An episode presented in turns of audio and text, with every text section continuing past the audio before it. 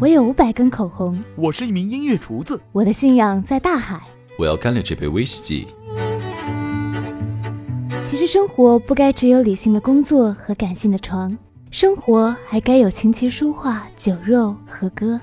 这里是松果君，这里有一万个生活家，将带你一起走进一万种各自精彩的生活。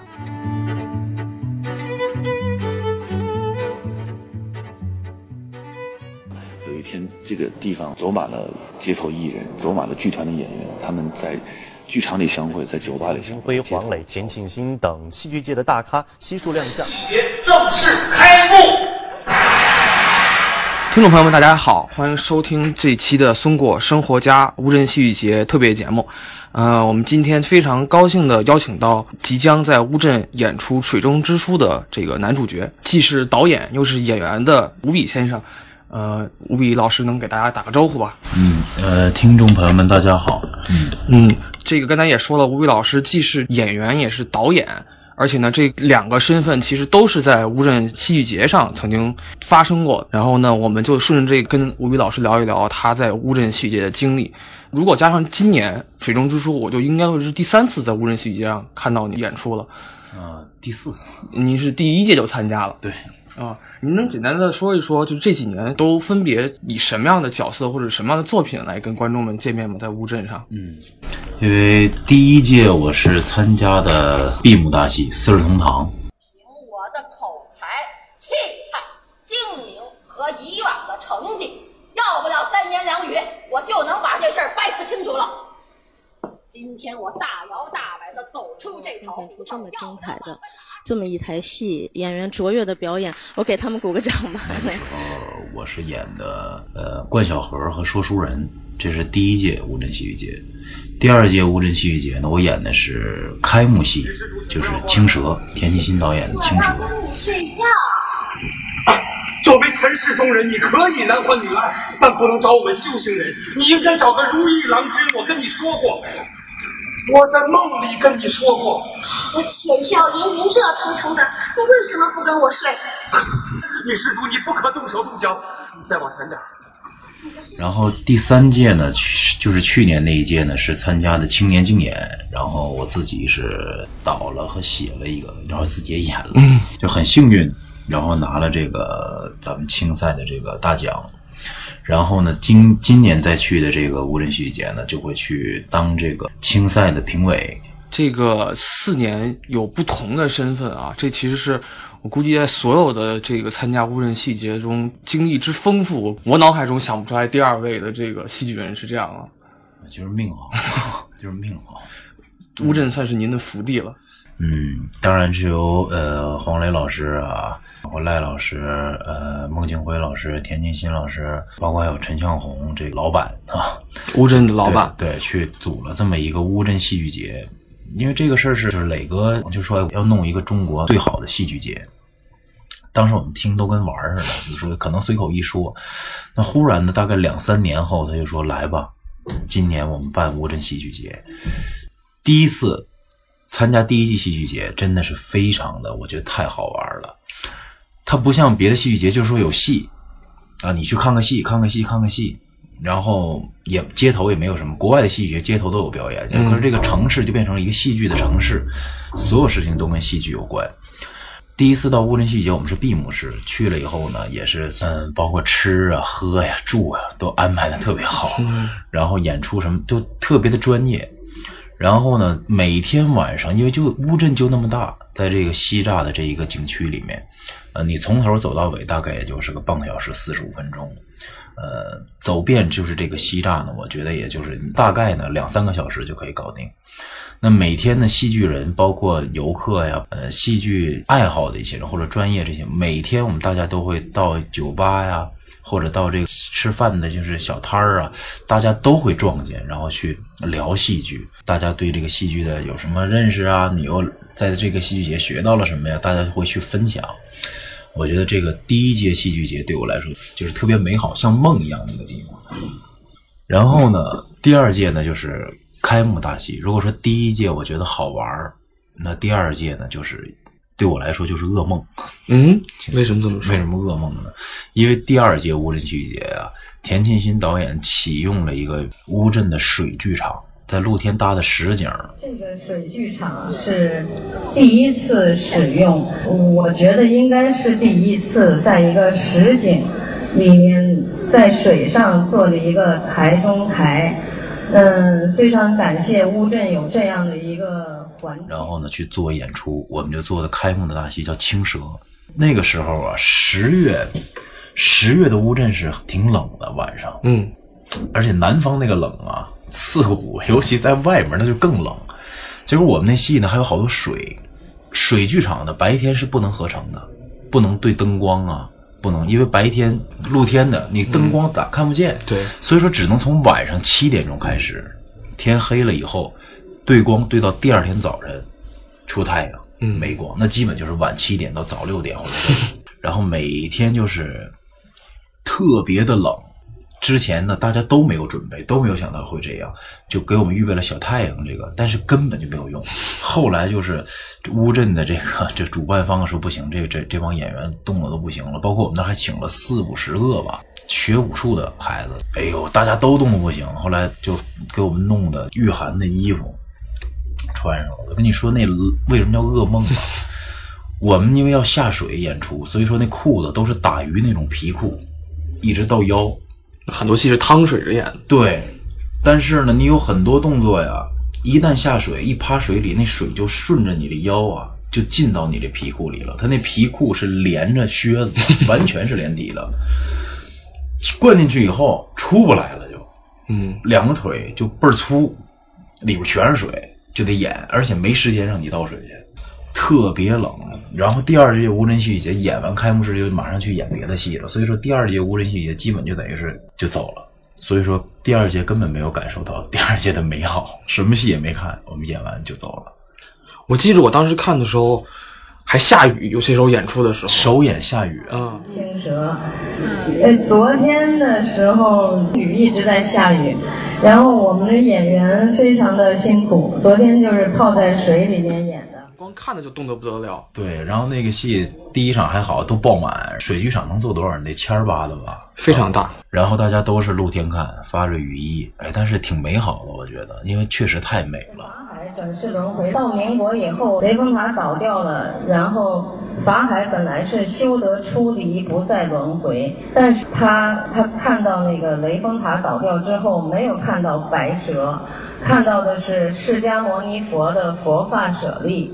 然后法海受佛力感召，决心发愿再来普度众生，请其生命说法不辍，所以他最后他要留一丝情，按佛法上讲，他才能够再转世。所以他最后说的是：“小青，你等我回来，给你授业解惑。”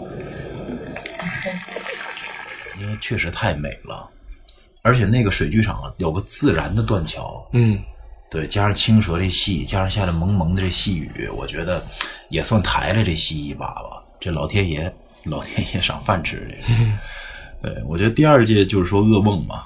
要说第三届乌镇戏剧节的话，就是紧张，因为第三届是参加青年竞演，就等于是比赛了。青年竞演，我觉得给特特别好的就是给了很多青年人，就是说，无论你从事什么职业，无论你是做什么的，你都可以来这个舞台上，去绽放你对这个戏剧的热爱，这个能量。嗯，那特别紧张。我紧张在哪儿呢？有很多人都说啊，你是国家话剧院的国字头，你来比赛有没有什么包袱啊？而且其实已经是很有名的演员了，这熟面孔。对，就只能说熟面孔吧，就是。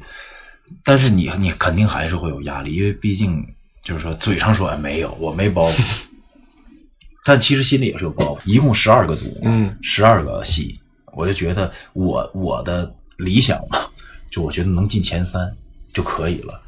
包袱这事儿也解决了，哎，说国家话剧院起码进了前三嘛，对吧？但是我根本没有想过说去拿个大奖啊，是怎么？这个确实没想，就觉得做戏我也想做个戏，我觉得挺开心的，完全一直在紧张中度过的。到了乌镇前一天换的演员，我那戏就俩人，因为之前演演师傅的那个角色呀，本来就是我真正的师傅，打小教我唱戏的时候，呃，现在得有个六十多岁吧。但是呢，他就是在上海当老师。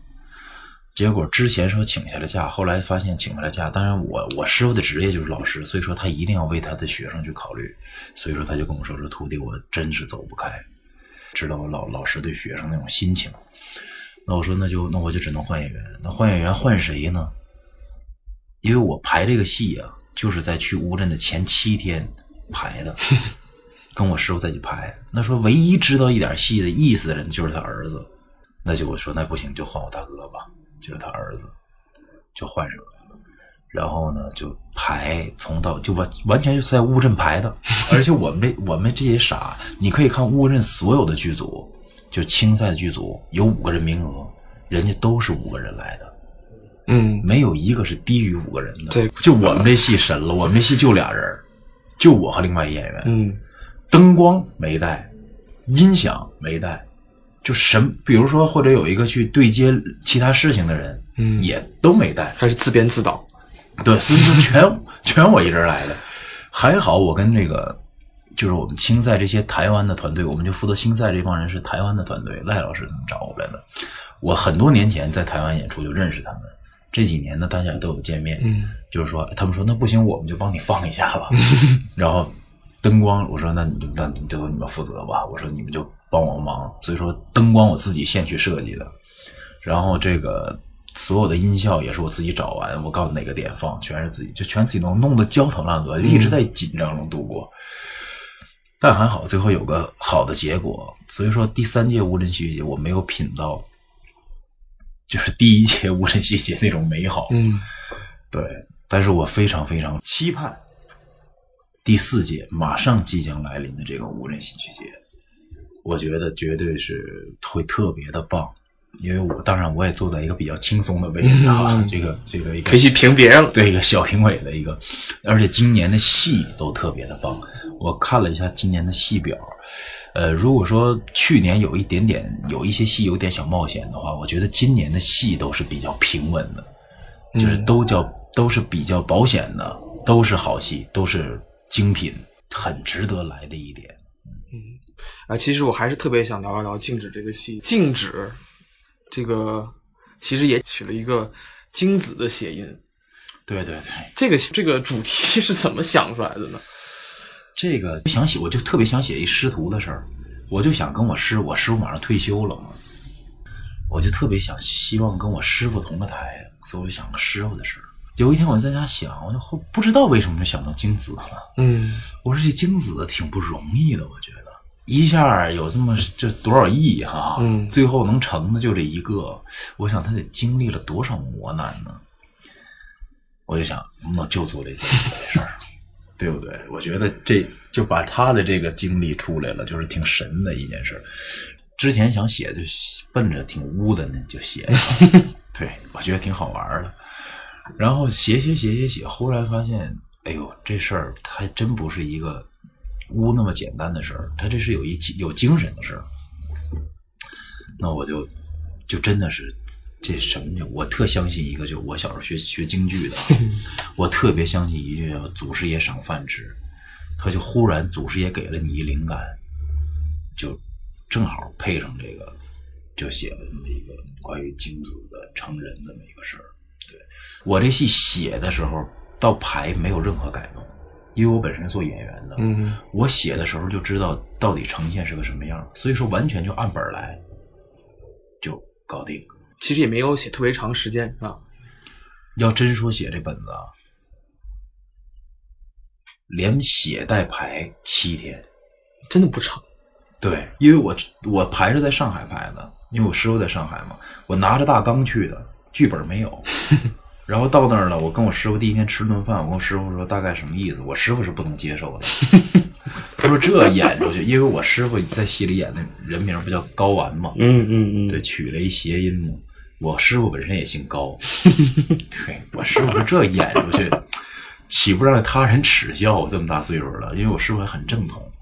我说我一直给我师傅做梦，我说这，我说这是戏剧，我说那这我们做演员或者做做做舞台的也好，我们希望让观众通过一种方式去去喜欢，去或者说他能看到一点什么，并不是我们要表达什么，是他从中能受到什么启发？也许我们根本就没有表达，对吧？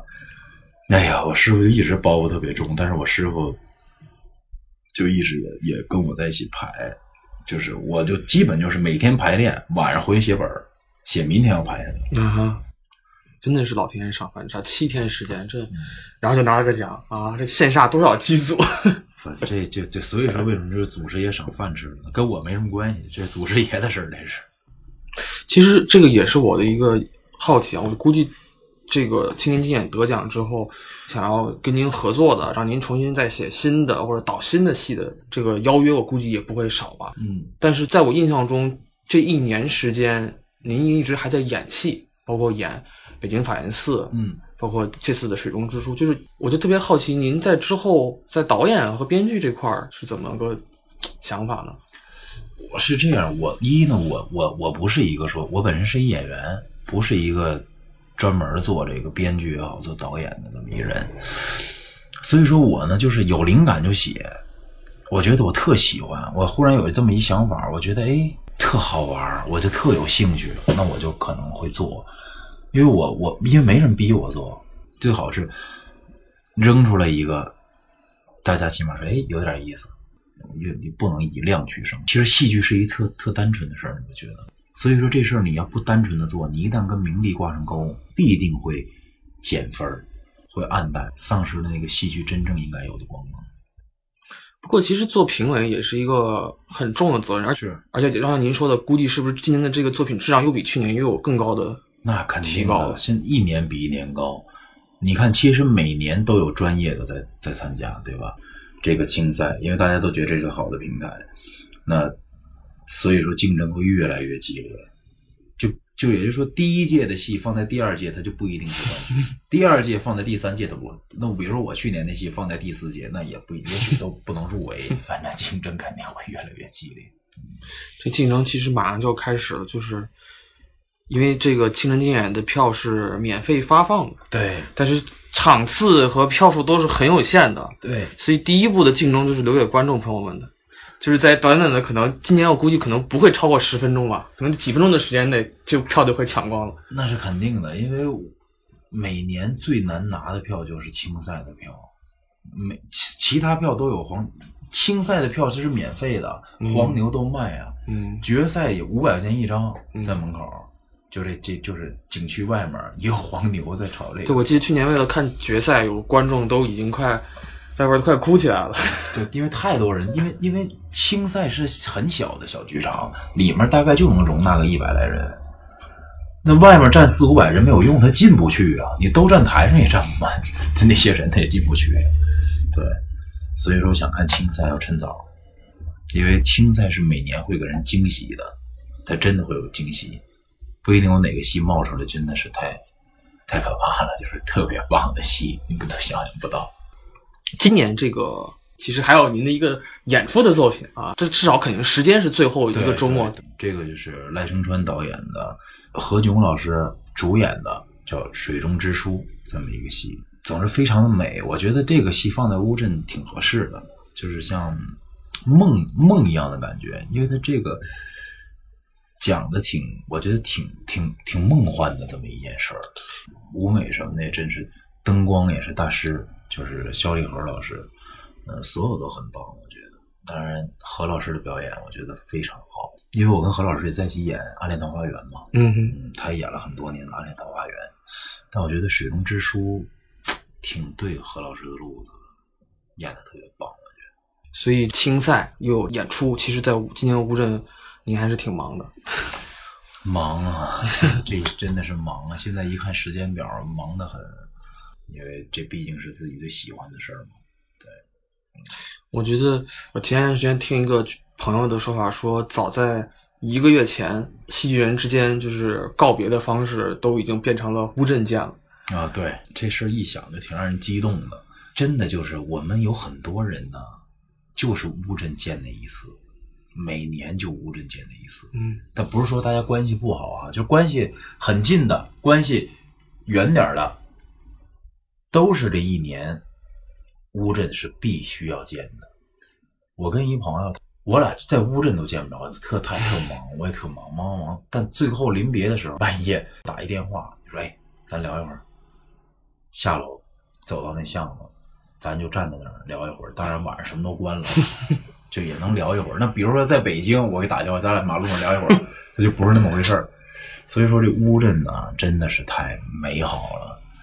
当然，在那儿呢，也是也会有明星云集，嗯因为它太小了嘛。你走在那儿，你就保证每天都能偶遇至少五个明星以上。对，乌镇真的是个挺浪漫的地方，天南海北的戏剧人在那里，那么好的环境，大家聊的都是戏剧，看的都是戏剧。每年提前好几个月就没房了，就要不然就是还剩还青年旅社应该还剩几张床位，另外就是房间就基本全是什么四千的、六千的这么高价位的。嗯，对，这些其他的房间全订没了，整个屋里没房。所以这个票也紧张，房也紧张。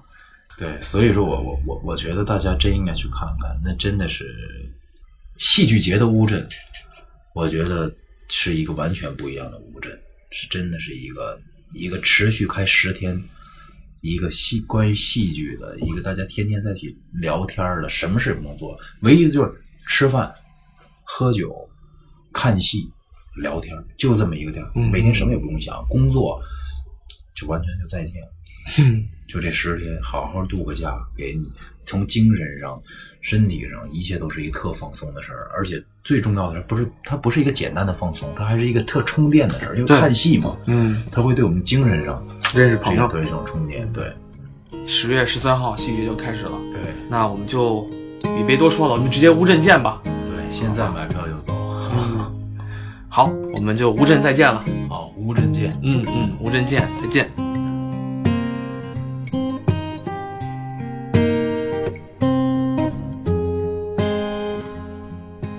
这里是松果生活，这里有 APP、微信和电台，这里每周都会跟生活家一起在喜马拉雅跟您聊天。感谢收听，下期再见。